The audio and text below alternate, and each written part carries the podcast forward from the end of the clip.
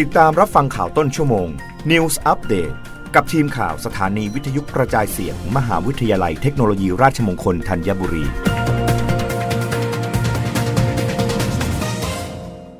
รับฟังข่าวต้นชั่วโมงโดยทีมข่าววิทยุราชมงคลธัญบุรีค่ะ ประกาศกรมอุตุนิยมวิทยาฉบับที่ 14 คลื่นลมแรงบริเวณทะเลอันดามัน มรสุมตะวันตกเฉียงใต้ที่พัดปกคลุมทะเลอันดามัน ภาคใต้และอ่าวไทยยังคงมีกำลังแรงทำให้คลื่นลมบริเวณทะเลอันดามันมีคลื่นสูง 2-3 เมตร บริเวณที่มีฝนฟ้าขนองคลื่นสูงมากกว่า 3 เมตร ส่วนอ่าวไทยตอนบนมีคลื่นสูง 1-2 เมตร บริเวณที่มีฝนฟ้าขนองคลื่นสูงประมาณ 2 เมตร ขอให้ชาวเรือเดินเรือด้วยความระมัดระวัง และหลีกเลี่ยงการเดินเรือบริเวณที่มีฝนฟ้าขนอง